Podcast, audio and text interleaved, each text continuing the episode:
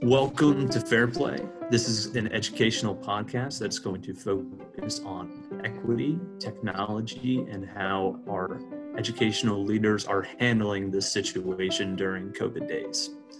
Um, I'd like to thank everybody for being here. Thank you, Colin. Uh, I'm Amber Owen. I will be one of your hosts along with Colin, and we have with us today Amy Secor.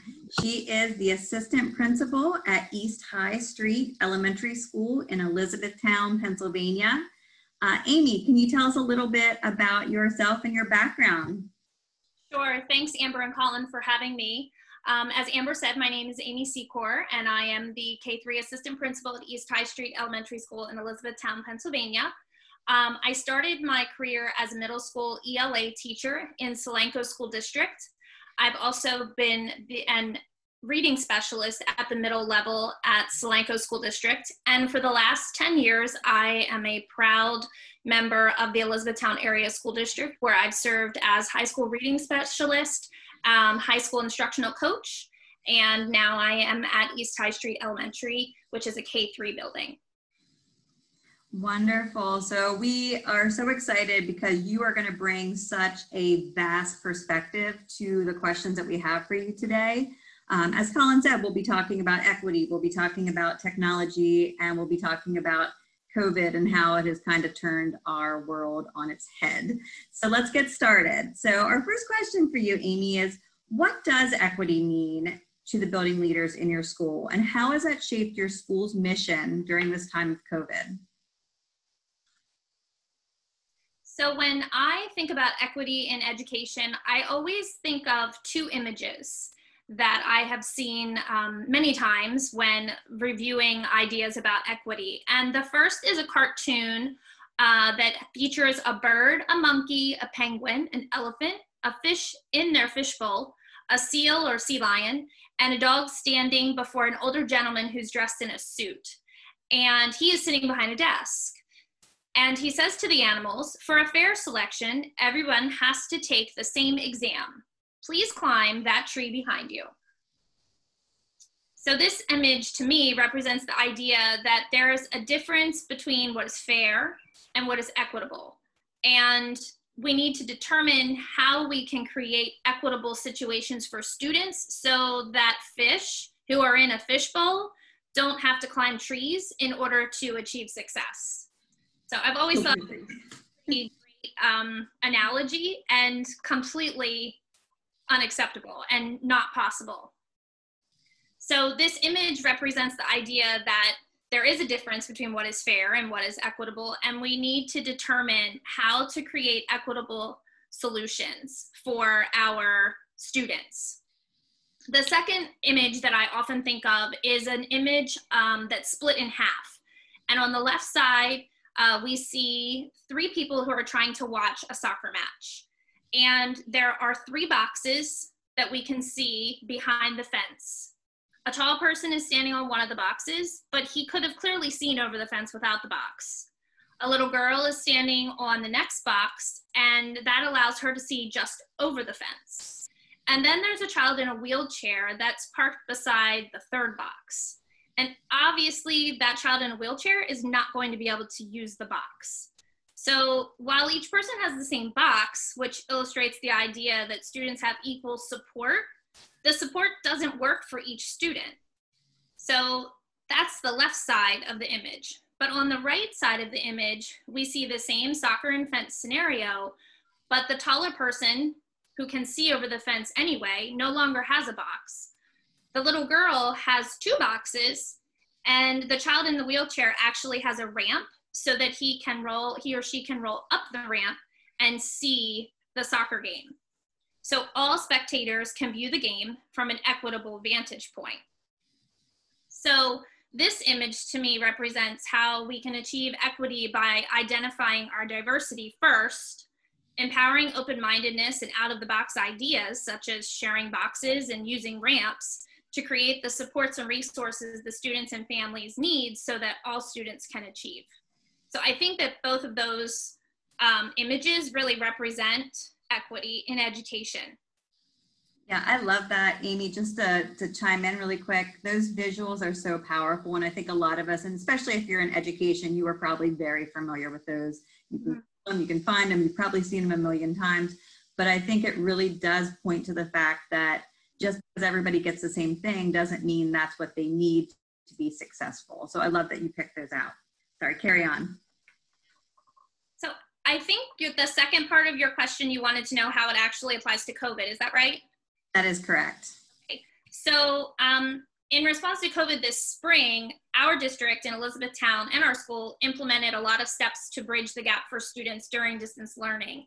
And our goal was always to do everything we could to keep our students and family in, engaged. And in reality, we said this often, we didn't want to be the reason why our families were not participating in distance learning. So some of the things that we did were offering Chromebooks to any student who didn't have a device at home to participate in distance learning. And we had, I think, eight or 10 pickups throughout the spring. So even if um, someone didn't have a device initially or they didn't realize that this was going to last as long as it did, they were able to go back and get a device.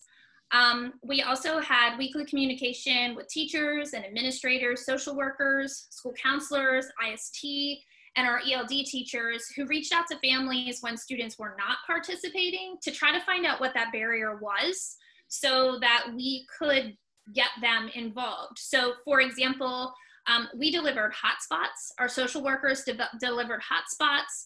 Um, we had tons of special Zoom calls that we provided help, one-on-one tutorials to help um, families utilize the online apps and platforms because at the K3 level, we are not one-to-one. -one.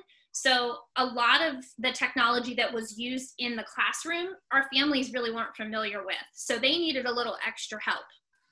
And we also continue to provide um, our weekly bear bag program, which we send home weekend backpacks with EASD students who are food insecure. And we continued that the entire summer.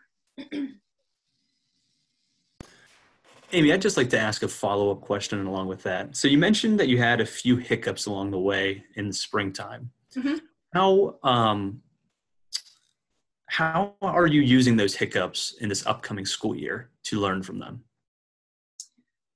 Uh, that's a great question. And um, I am huge on reflection. So every time that we do anything, I'm very, uh, very much trying to think about how it went, what we can change. And um, I think something that we need to do a little bit better job on actually has to do with uh, technology.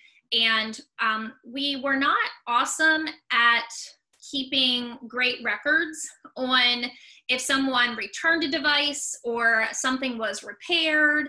Um, and when we went back and looked through everything at the end, um, it seemed as though, you know, we might have had noted originally that um, maybe a student had two devices when they only had one. And then we kind of had to backtrack and figure all of that out.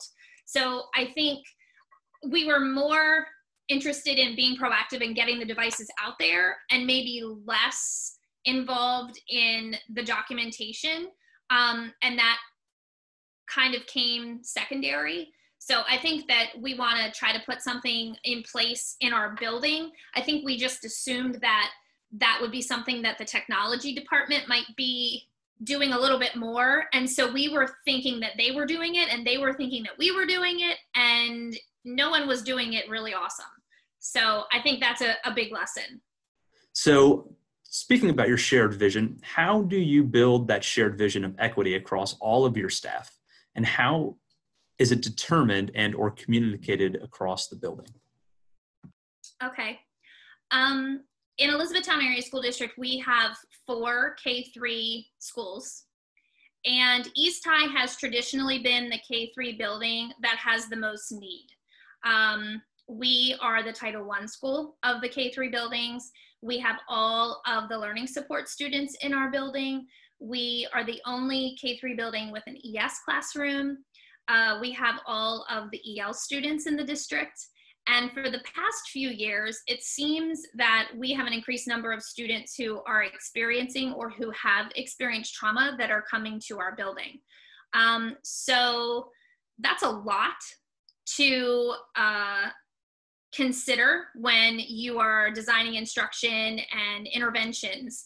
And I have to say that our teachers at, at East High are some of the most patient, caring, compassionate professionals I have ever met in my life. Um, that's not to say that all teachers are not those things, but it is just tremendous the the way that they care for their students in every way, not just we're considering their academics. So um, I would say our unofficial motto, if we had one, could be "We're East High," and it's what we do. No matter what happens, no matter who comes to our building, no matter what the need is, we do what we need to do to help students to be successful and to make them feel welcome. Um, so because that's just who we are and how we respond to student need, um, we don't want to be the reason again that a student isn't finding success. And i would say that that um, shines through so much when you talk to any teacher or administrator in our building.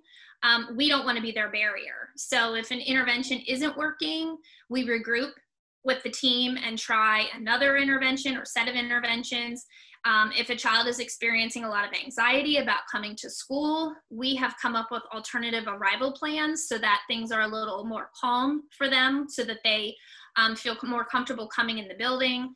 Whatever we need to do to get students here and achieve success, that's what we do. So um, I've been in at East High for about 18 months now, and I can tell you that this belief is felt from the time you walk into the building and it's contagious. I was a secondary instructional coach for eight and a half years. And I immediately took on that same belief and that same responsibility that teachers who have taught in our building for 35 years feel. Um, it's believed by everyone in the school, from the administration to the custodians, the teachers, um, our paraprofessionals. We have huge support staff. Um, and historically, administration changes a lot at East High. Um, but the vision of equity and that we are going to do whatever we need to do to help students achieve success always remains the same. And you can really feel that when you're in our building. That's impressive, especially with, as you said, the administration turnover. It's impressive that you're able to keep that shared vision because a lot of times someone new will come in, they'll have something, a new, you know, project or a new initiative. Uh, so it speaks volumes to your teachers, and clearly they have been there. I'm going to guess for some time, even though administration may turn over quite a mm-hmm. bit. Yes, there are very strong staff in every in every way that you can describe. Then you can think of the word strong, strong-willed, strong-minded, strong instructionally. They're just really, really great, solid people. That is phenomenal. So moving on to our third question, uh, kind of piggybacks a little bit. Uh, COVID has highlighted that there are a lot of faults in our education system, and you know we're aware of it, but this has really shined a light on it. Mm-hmm. And especially along those lines of equity, we can't keep doing the same things in the same old way. Has this whole experience of COVID shaped your thinking and how will this help you progress as a school? So while we worked very hard to maintain equity during distance learning, as you just mentioned, um, we had a few students who just did not participate. And um, after lots of phone calls, lots of offers to help families with technology and with different platforms, um, what we came to realize is that it wasn't really because they didn't have a device or because they didn't know what to do. It was more because the children were not cooperating. Um, parents were overwhelmed because maybe they were still working. Uh, we have quite a few children who their grandparents are their primary caregiver and um, they just didn't feel comfortable using the technology or it was just really overwhelming for them. We actually had a family after a couple weeks of reaching out um, that just said, we don't need anything from you. We're just not really going to do this. And that's really hard to hear. Um, but at that point, when someone is telling you we don't need your help, you, I, we felt like we kind of had to back off for a little bit, and then our check-ins weren't quite as frequent. Um, obviously, we never just let them go to the wayside, but I think our communication decreased a little bit because we also didn't want to seem like we were harassing them or that, you know, we didn't want to be bothering them, but we still wanted them to know that we were here. So, um, as I mentioned earlier, our K 3 buildings were not one to one when the pandemic began. Um, so we really had to flip learning on its head in order to keep our students connected. And our teachers were not prepared. They would, every single one of them would tell you that if they were with me right now. And they had very little tech experience and ability prior to COVID. Um, so it really made their deficiencies stand out this time. So um, I really was able to dive in and put on my instructional coach hat which I loved doing and provided a great deal of professional learning both in small groups, one on one, throughout distance learning for our teachers. Um, and that's just you know what what we needed to do at the time.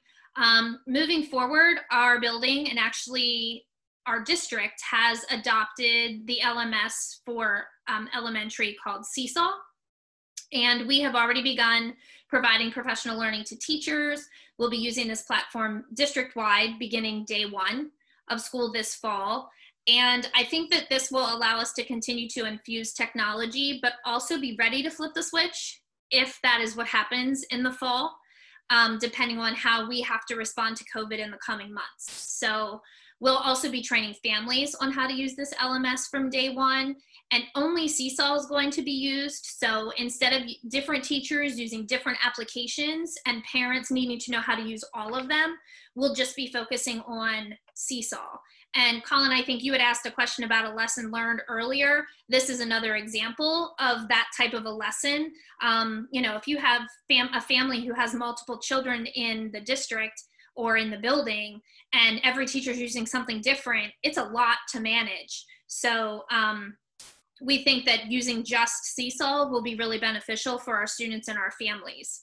And uh, I think the final part of your question, I think equity plays a role in all of this because we need to constantly thinking about the barriers that students and families may experience and think outside the box in order to help bridge those gaps. So perhaps we need to do videos for families, provide one-on-one Zoom sessions to help onboard those students, family members who may not be as apt in using technology. We may need to add some pieces to um, what's probably going to be a virtual open house this year, which is going to present a whole new set of challenges. Um, we need to continue to offer our EL students, families additional supports and provide information in their language. And all of this begins with being mindful of those families that we serve at East High and going from there asking, what do we need to do in order to help our students and families achieve success? Again, so that we are not the reason that there is a barrier.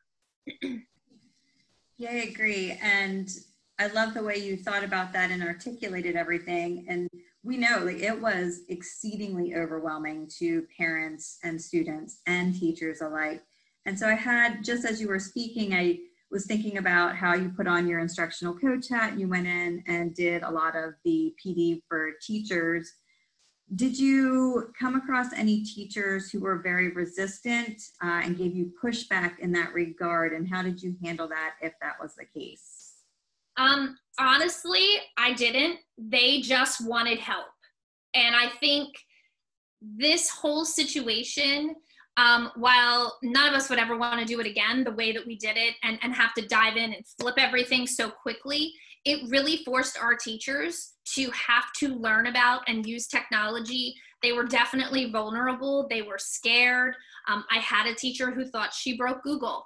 Um, and I'm, I'm not not kidding and and it was okay and there were tears and I said you're it's fine so I think um, I think my coaching background and experience allowed them to be vulnerable and allowed them to ask for help. So um, I think in the situation that we were in, there, I guess there could have been pushback, but the reality is this is what we had to do in order to continue to be successful and help our students to stay connected. So we just had to do what we had to do. And I think that, again, you know, I mentioned how dedicated our teachers are it was just a testament to the way that they operate and the way that we do what we need to do to help students to be successful. That's absolutely wonderful, Amy. Thank you so much for that. It seems like your district is coming up with multiple different plans moving into this next year. Mm-hmm. we're talking a little bit about how you are going to help, um, how you've been helping teachers along the way. Mm-hmm. Um, a little bit into my next question is how do you as a leader in your school help and encourage your staff to stay motivated and focused on the district goals especially in these untrying times where it's really uncertain for if we're going back or how long we'll be back or if we'll be there the whole year. Just curious on how you're going to do that. Sure. Um, personally, I'm never content with the status quo. I'm never content with mediocre. Um, I always want to learn more, increase my skills and my knowledge um, because I just think that as an educator, it's my responsibility. And so I think that we had a lot of teachers who were comfortable not being a one to one school, not having to dive in and use technology because they didn't have to change what they were doing and they were comfortable.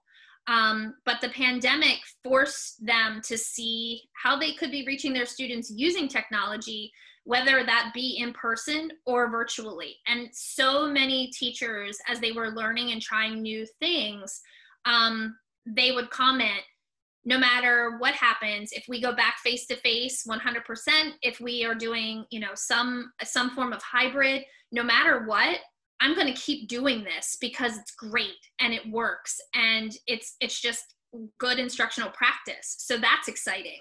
Um, i can't express the amount of learning our teachers experience during distance learning. Um, when i think about it they probably learned more in those three and a half months than they learned in the last three to five years. And it's it's just remarkable how much they learned. And so i want to continue to challenge our teachers to keep learning and trying new things um, many of our teachers were very nervous and hesitant about relying so heavily on technology and they were really hesitant about their ability so I continued to ask them to reflect on how much they've learned and how far they've come in such a short notice because it was tremendous and they needed to hear that. Uh, so I think it's important to continue to reinforce that moving forward because it keeps them motivated um, and allows them to see what they really can do. And that concludes part one of our interview with Amy Secor, the assistant principal at East High Street Elementary School in Elizabethtown, PA. We'll be right back with part two.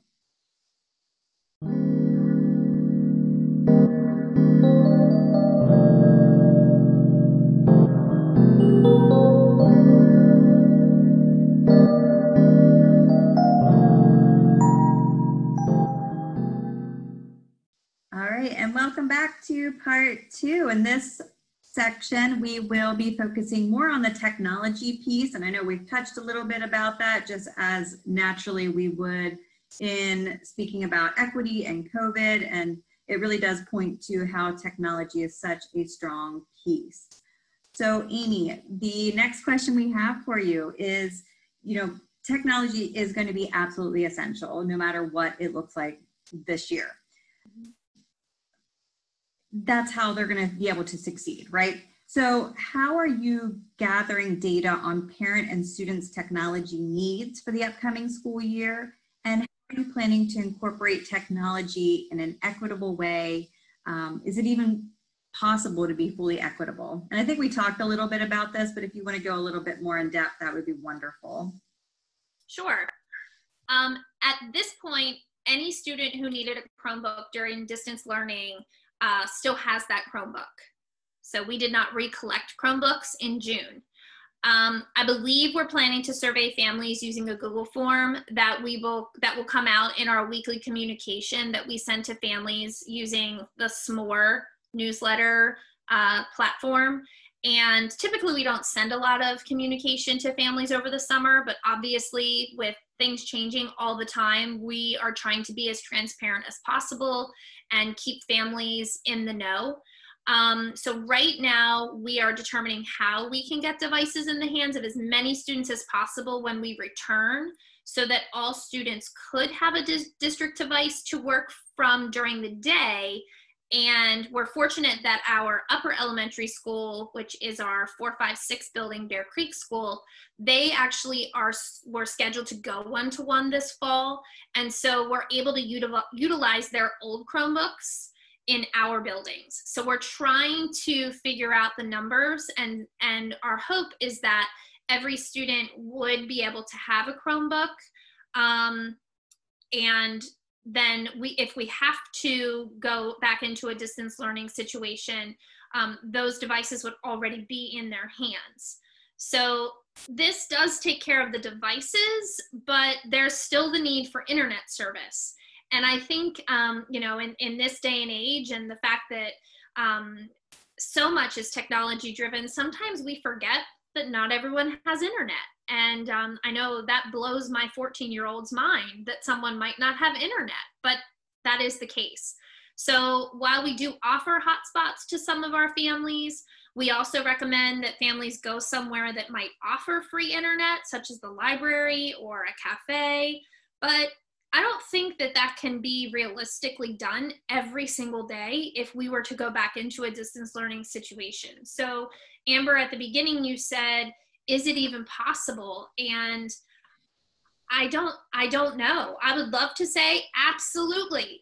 But i think just with that example i'm not sure that it can be. So short of paying for families internet service who could not afford it um, which i think is opening a huge can of worms um, i'm not sure how we can guarantee access for all students all the time Absolutely, and that's such a good point. You know, we we're we're focused on devices, we're focused on the Wi-Fi and the technology piece, but then we also have to think about support at home. What does their home structure even look like? And those students who are typically behind are getting further behind, right? Because maybe uh, mom has to work during the day and or they have the devices, but there's no one there to support them in those endeavors. And so it, it's such a complicated network and, and piece to even look at. And yeah, I mean, it, it's, it's, you, it's hard to even say, is it, is it possible? Because mm-hmm. so many factors. How how are you and your district preparing and helping students and teachers and parents um, become up to date on technology usage? Um, I think that, like as I said earlier, uh, I'm always trying to learn new things and try to stay ahead of the game, which is is very very challenging. Um, I, I, read a lot.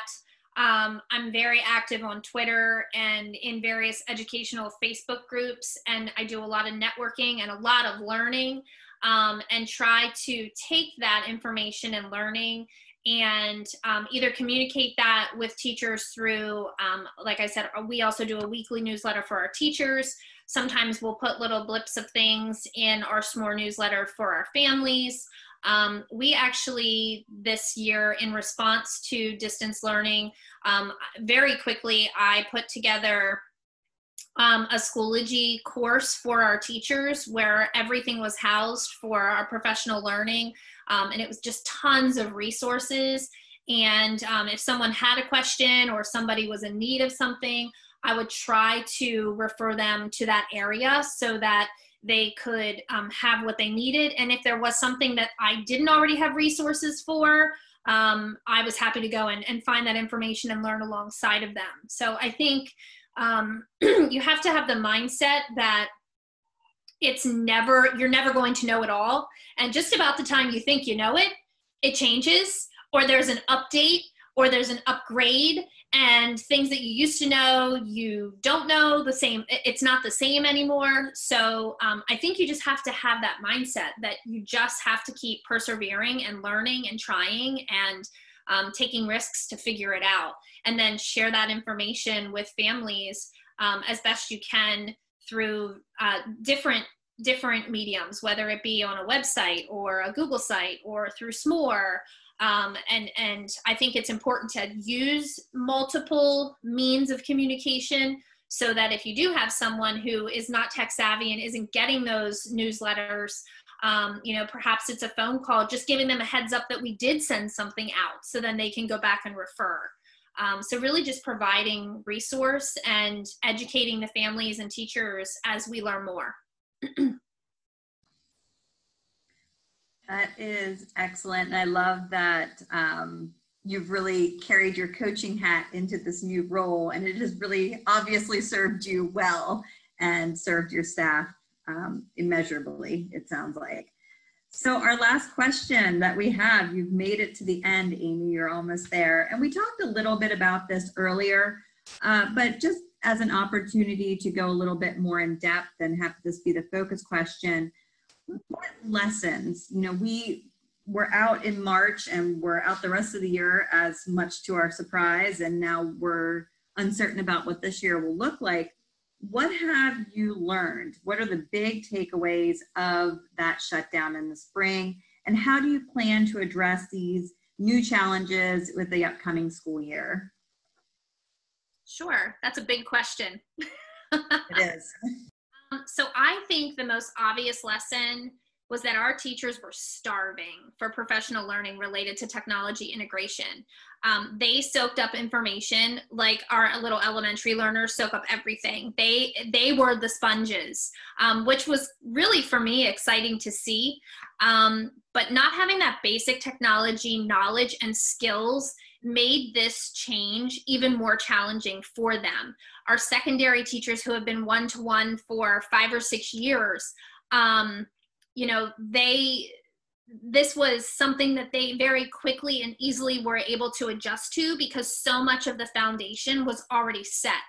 But for our elementary it was it was a huge change. Um, we also learned that we need to have one online learning system. I think i mentioned this earlier but i think it's worth repeating so that all students in our school are using the same system. It helps to keep things consistent for administration. Um, i'm not having to learn all of these different platforms and try to um, make sure that i'm able to evaluate teachers you know not having to learn seesaw and uh, also staying up to date with schoology and google classroom. And you know it's nice to just have that one platform that we can really focus on. Um, this is also great obviously for teachers and students and families who like i said earlier have multiple children in school. Um, it, it's it's very overwhelming when you're having to try to not only support your child at home and help them get through the work as you mentioned earlier amber but to also have to learn all these different systems is is really a lot to ask. Um, so while there were opinions about which system was best um, be it Schoology or Google Classroom or Seesaw or Dojo or, you know, the list goes on and on. Um, there was complete agreement that we needed one system. Um, and as I said, you know, we've ad- we've adopted Seesaw. We've begun already training teachers. We're ready to hit the ground running with some parent information. Um, we're actually working on that that piece right now. So huge lesson learned. Um, I think also open and transparent communication between administration and staff, as well as the district and families, is critical. Um, I, I was trying to place in my mind who said this, and I think it might have been um, um, Murray is his last name, and his first name Thomas Murray, I believe. He said, um, "If we don't tell our story, someone else will tell it for us." And I don't think in education we can take that risk. Um, it's critical that schools and districts are telling their story, communicating plans and expectations clearly and through multiple platforms. Because if we don't, people will draw their own conclusions and they'll likely share those opinions and conclusions with others. And then we have a mess on our hands. And we're really going to, and we would have to um, do a lot of cleanup and a lot of backward um, thinking in order to try to clear that up. So I think it's really important that um, we tell our story as best we can. Um, I personally think that it's more important now than ever to lead with grace.